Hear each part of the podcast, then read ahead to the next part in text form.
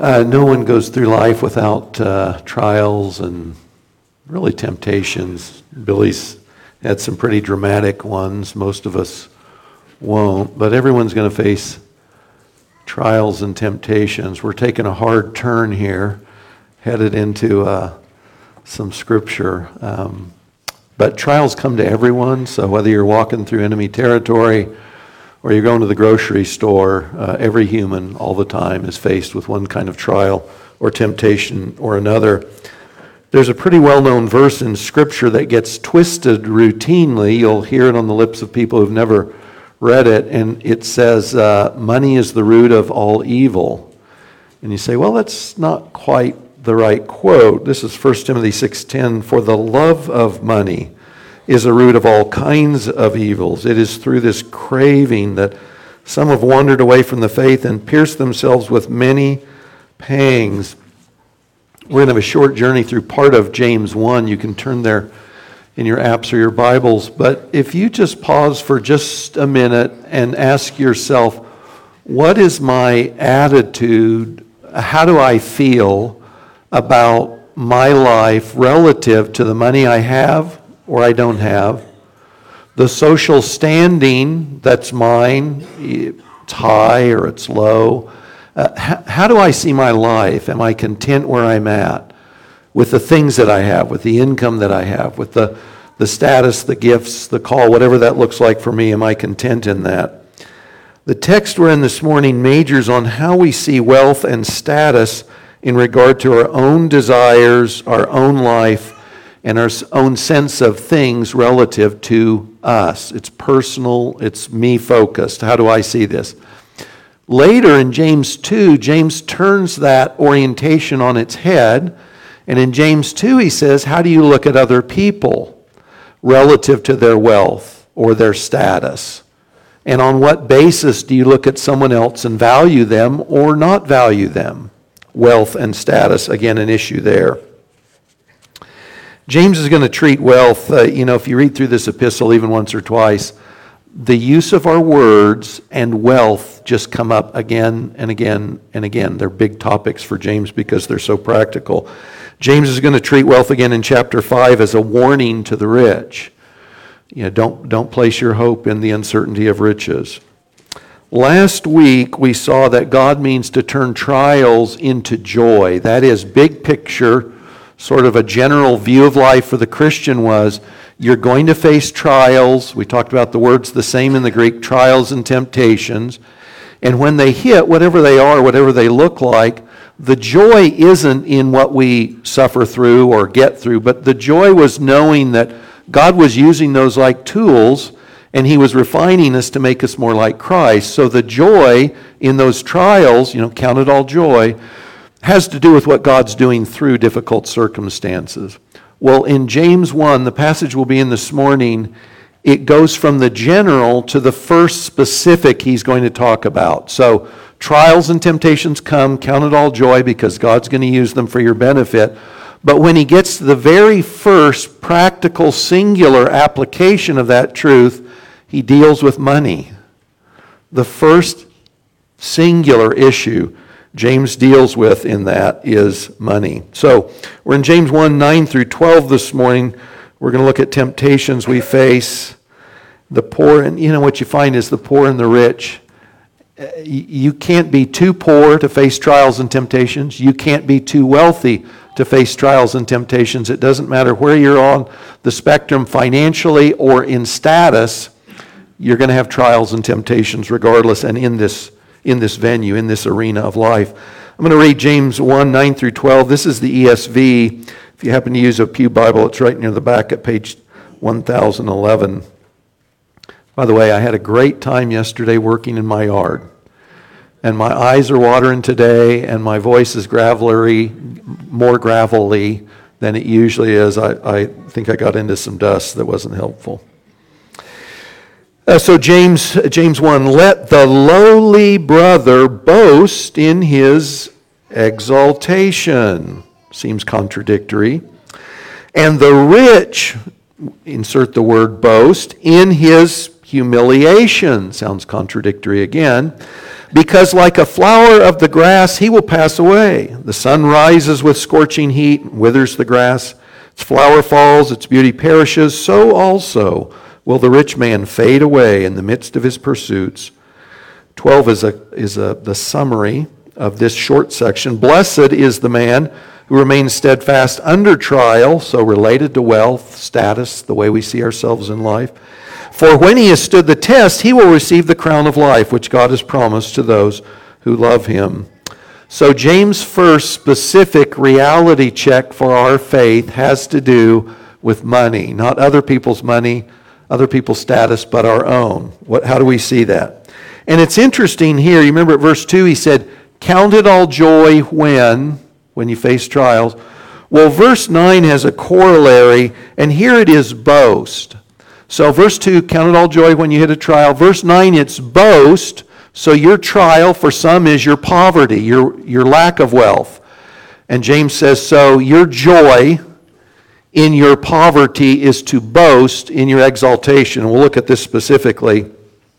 And then he's going to tell the wealthy, and your boast, you've got plenty of stuff, and your boast is going to be in your humiliation. We'll fill that out a little bit too. But it's, um, it's the same thought. So, joy in trials produces an ability to boast in a way that honors God in those same trials, the specific ones that we encounter. So James contrasts the poor and lowly with the rich and exalted, and he says of both of them, you'll have trials and temptations. You'll never be out of that. So if you've been on the low uh, economic ladder rung, have you ever said to yourself, if only I had this much more money, if, if only I made this income, then I would be happy and life would be okay if only I, I had this much more. Or if you've been entrusted with more wealth, there's almost always responsibilities that go with that. If that's your setting, have you ever looked back and said, wouldn't it be great if it was back when I was a kid again? Or wouldn't it be great when we had just got married? We had no money, but we loved each other. We started a new life. Wasn't life grand? It was simple. No money. Life was simple. There's temptations in either direction all kinds of temptations in either direction, no matter what your standing is. And friends, here's the thing both of these temptations are a fool's, fool's endeavor. Because you can't get out from trials and temptations. Money can't buy your way out. Poverty doesn't take you out of it. If you're on planet Earth, trials and temptations come, and it will have to do, one time or another, with wealth, finance, money, the, the power that comes with finance and what we can accrue and the social status that gives or doesn't give. No matter our standard of living, we will face trials, and the call for us in our trials of poverty or wealth is to glorify God, being content in that situation, and then ultimately using whatever He's entrusted us with in a way that honors Him ultimately. At the end of the day, we are all stewards. We own nothing. We are servants of Christ. I'll qualify that in a minute, but here on planet Earth, we're stewards of someone else's time, money, energy, focus. So we want to be careful to represent Christ no matter what our standing is. If you look at verse 9, uh, James' call to the lowly is to boast in his exaltation. And that Greek word means to be low in situation, humble, poor, depressed, modest, downcast. So if I look at my resources compared to others, I might look humble or modest or poor. And even when that's the case, James says we have cause or reason, really call to boast. So, how are the poor going to boast? What do they have to brag in? What would give those without social standing, without economic means, what would give them the ability to boast? James doesn't really flesh this out. In fact, the address to the poor is short, isn't it? It's one line, it's a short sentence. Let the lowly brother boast in his exaltation. Let me take you to 1 Corinthians 7 for a comparison, and then we'll apply it here. In 1 Corinthians 7, Paul is writing to a church in Corinth that not only uh, has lots of diversity in it, but some of the folks there, they're slaves. So you remember back in the Greek and Roman world, slavery was a thing. It was everywhere. In fact, historically, slavery has almost always been with us. And so these Christians have come to faith in Christ, and this is what's going on through their mind. If only I could gain my freedom, I could serve Christ in some better way. If only I wasn't a household slave or an indentured servant, if only my status was changed, I could be a better Christian. And so this goes on, this sort of argumentation with I'm single, I'm married. This is the same thing here. So listen to what he says. He says, Were you a bondservant when called? When Christ called you in salvation, were you a servant or a slave? Don't be concerned about it. No worries, he says. Now, he does say, if you can gain your freedom, avail yourself of the opportunity. If you can get free, that's great. But if you can't, no worries. He said, for this reason He who was called in the Lord as a bondservant, as a slave, is a free man in the Lord. So the slave to another human being is actually a free man before Christ. Likewise, he who was free when called, so I'm a free man in this Roman culture, I'm free, he says, Well, you are Christ's bondservant or bondslave. So he, it's the same, it's kind of the same uh, comparison. You're a slave, don't worry about it, you're free in Christ. You're free, well, remember you're Christ's slave. Well, he's bringing, James is bringing that same kind of rationale to you're in poverty, don't worry about it, you have something to exalt in.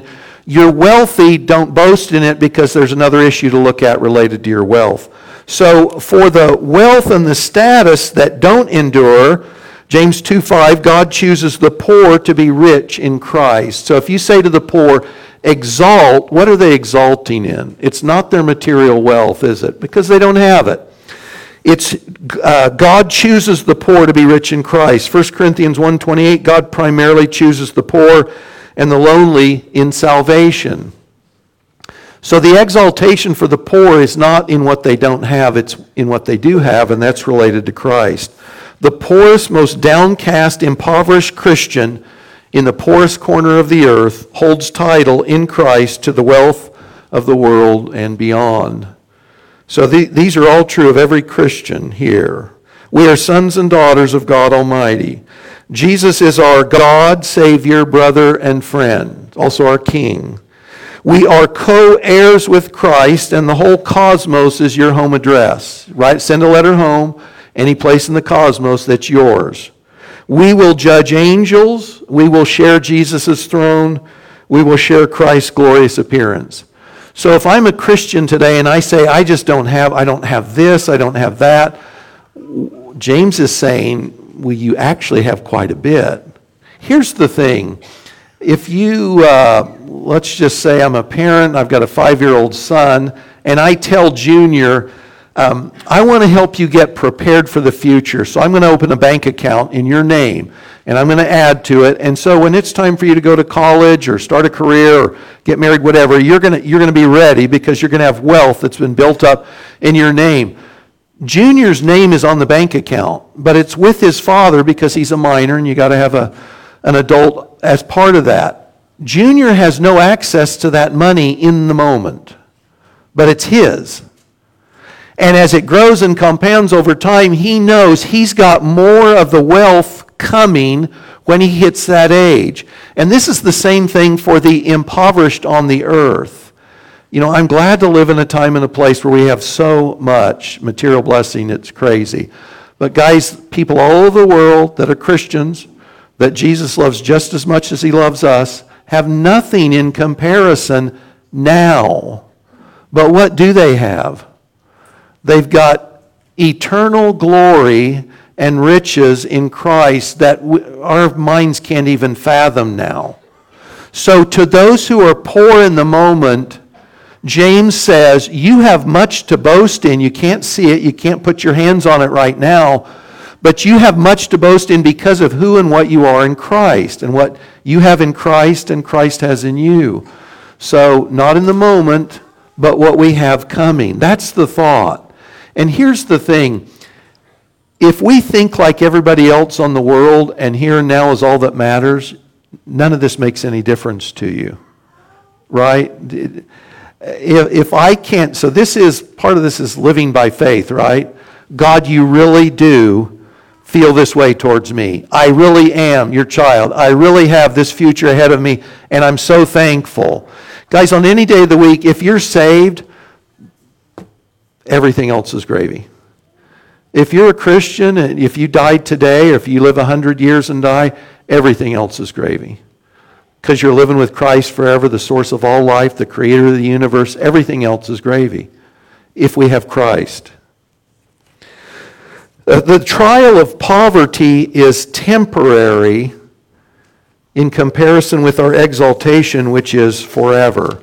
So, on this test, so the first specific test or trial is how do I see myself relative to wealth, and to the poor, to pass the test of faith regarding our low estate is to live joyfully, thankfully in the moment, refusing vain comparisons and giving God glory for all that is ours to come. If I say I don't have much now, I say, but I've got a whole lot coming. And that, that's what my eyes are set on.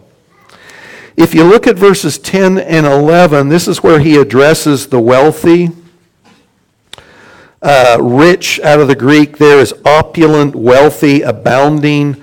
Those who have much in material present day wealth. In case I forget to mention this later, guys, by, by history standards, by world standards today, there's no one here who's not wealthy. By historic standards, by the standards of the world today, there's no one here who's not wealthy. So when we think you may feel poor, but I guarantee, compared to many, many, many billions on the earth, you're rich. So we may see ourselves one way versus the other. The truth is, for most of us, we could probably wear one hat at one stage of our life and another hat at another stage of our life, with little or with much. James tells the rich to boast also. So verse 2 is count it all joy, count all those trials joy. Verse 9 is boast about the trials. And so he says to the rich, a boast in your humiliation. And you're like, what are you talking about? Boast in your humiliation?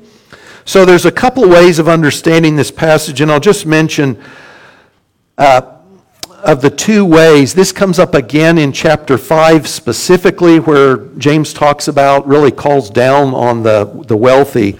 One way to, is to understand James has just shifted gears from poor Christians to rich non Christians. That's one option. The other option is to understand that James has switched gears, but is still talking to Christians. These are wealthy Christians, and that's my understanding, the better understanding of the text. So, boasting in their humiliation is a way of their saying they're to put no confidence in the temporary wealth of this world, but in God. This is kind of a backhanded boast, if you will. So, bragging about their humility is a kind of backhanded way of saying they understand the temptation to boast in their temporary early wealth, but they refuse to. And this is the thing he's trying to get the wealthy Christians to see. Uh, how long is your life going to last? Uh, you know, when you look through Scripture, Old and New Testament, our, our life, our span, you live to 100, live to 120, whatever and it's a mist, it's a vapor, it's a shadow, it's, it's a blink. It's almost nothing. James' point to the wealthy is this if you think you're all that because of the wealth you hold now in this short vapor life, you got nothing. So the wealthy are supposed to look at the fact that they've got a very short tenor on earth, they're not here long, and by boasting in their humiliation, the shortness of their life, their mortality. You know, it doesn't matter how much money you have, you can't lengthen your life. Sometimes you can't buy yourself back into health. The, the rich are saying by boasting in our humiliation, they say the wealth of the world isn't it. And so even though I'm in charge of some wealth now, I don't peg my hopes on that because it's a fool's hope. It's temporary. If wealth is the only thing that defines my status, my well being, anything along that line, it's a fool's hope because it's short term. It doesn't last. In fact, the, the language there, he talks about, uh, James says, worldly riches are like a flower that blooms but dies, like grass that sprouts up quickly. If you were a Jew, remember this is written to Jews dispersed out of the land of promise. And James writes that. What does anybody does this recall a passage to anybody? They're, they're thinking Isaiah 40, aren't they?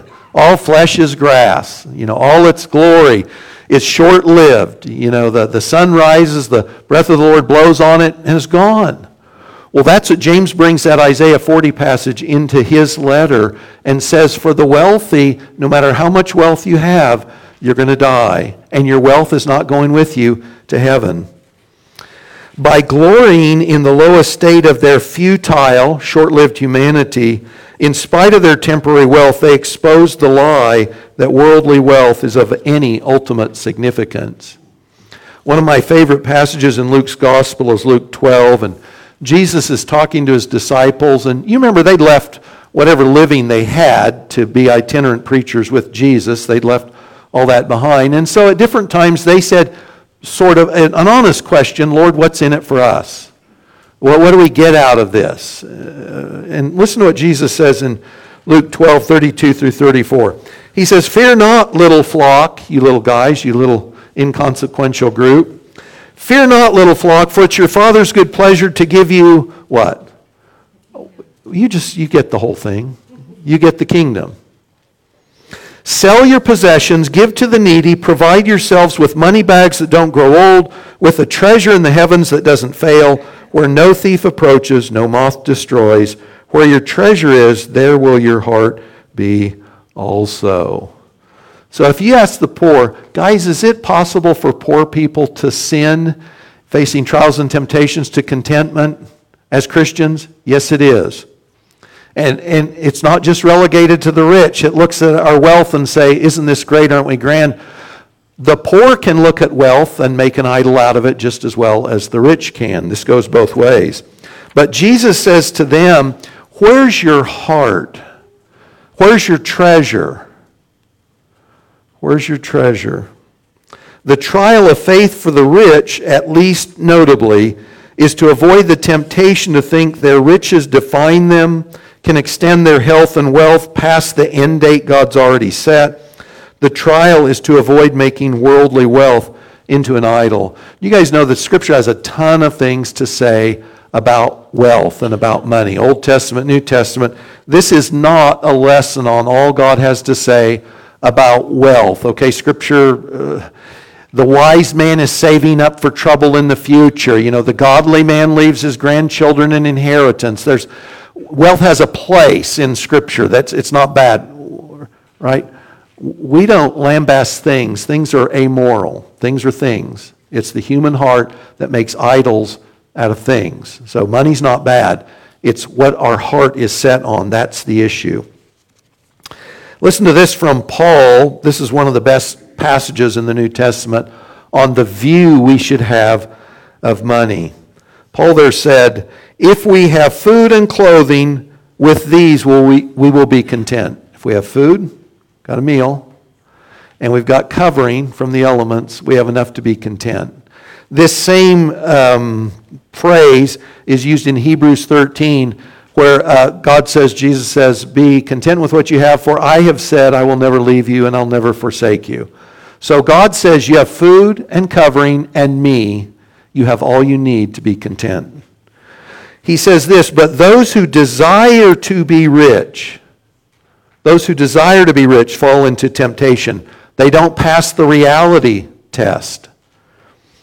They fall into temptation. It's a snare Senseless, harmful desires plunge people into ruin and destruction. Verse 10 For the love of money is a root of all kinds of evils. And why is that? It's because it becomes idolatry, it's a God replacement. It's through this craving, he says, that some have wandered away from the faith and pierced themselves with many pangs. And this is what he says to the rich Charge them not to be haughty. Don't be proud because you've got stuff.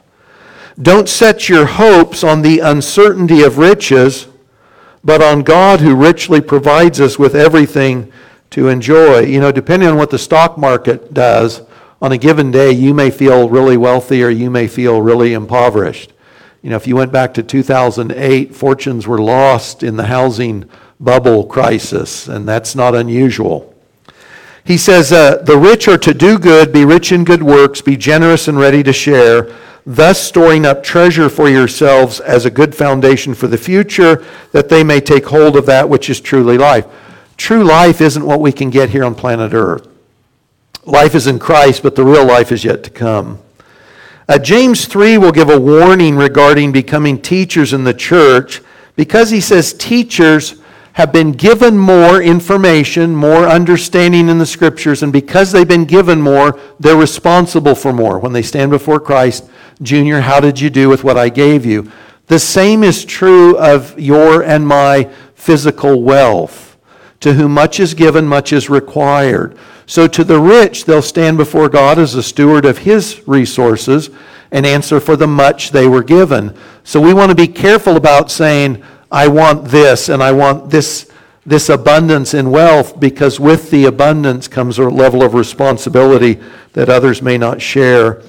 Uh, Jeremiah 9, 23 and 24 is a great um, verse, and it's uh, reiterated a little bit. I think it's in 1 Corinthians.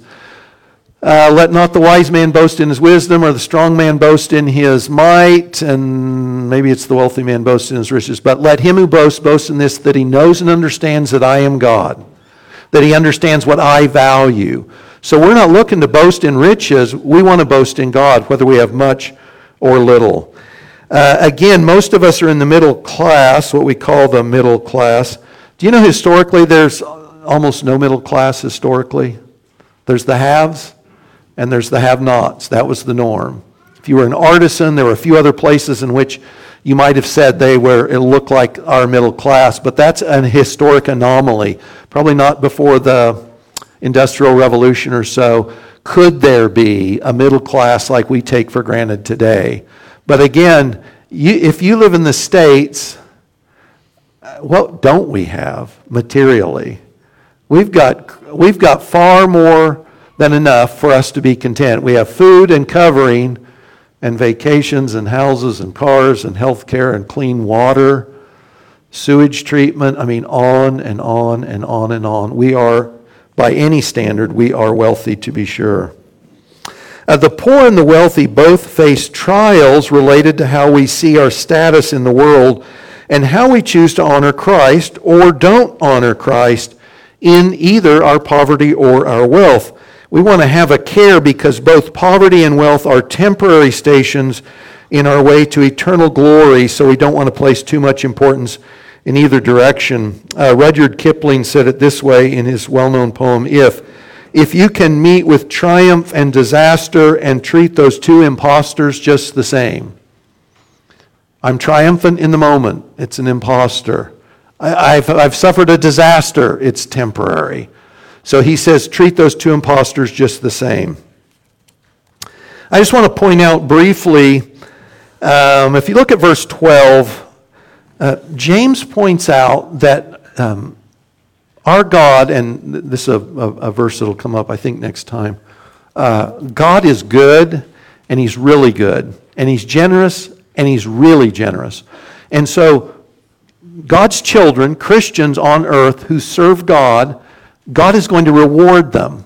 Now, you know, if I was talking to my child and I say, take the trash out, I don't have to say thank you. In fact, Jesus has a parable along this line, I think, in Luke's gospel also. I don't have to thank him for doing what I told him. You remember the household, you contribute. You, so take the trash out. Junior takes the trash out. Well, there's this sense in which if God gives me much and I'm faithful with much, and God would say, okay, well, you did what you should have done.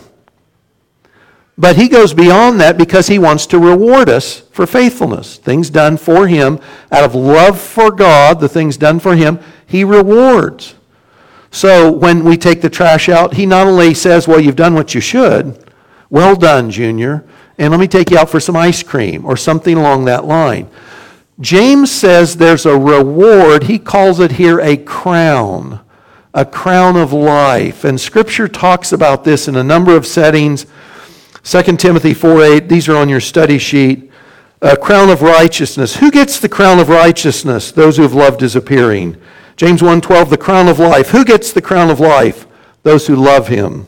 1 Peter 5 4, who gets the unfading crown of glory? Uh, those who've served as shepherds, as under shepherds, out of love for Christ.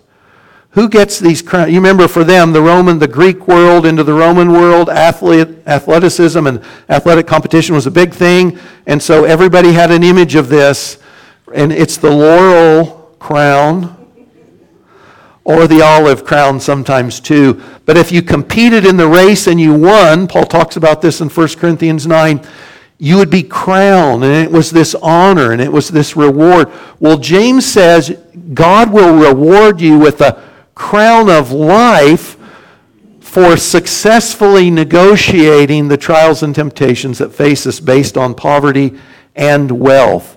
And this is not a message on rewards per se, but I would say very briefly I think rewards, as seen in the New Testament, I believe, are an additional ability to know, to understand, and to enjoy God.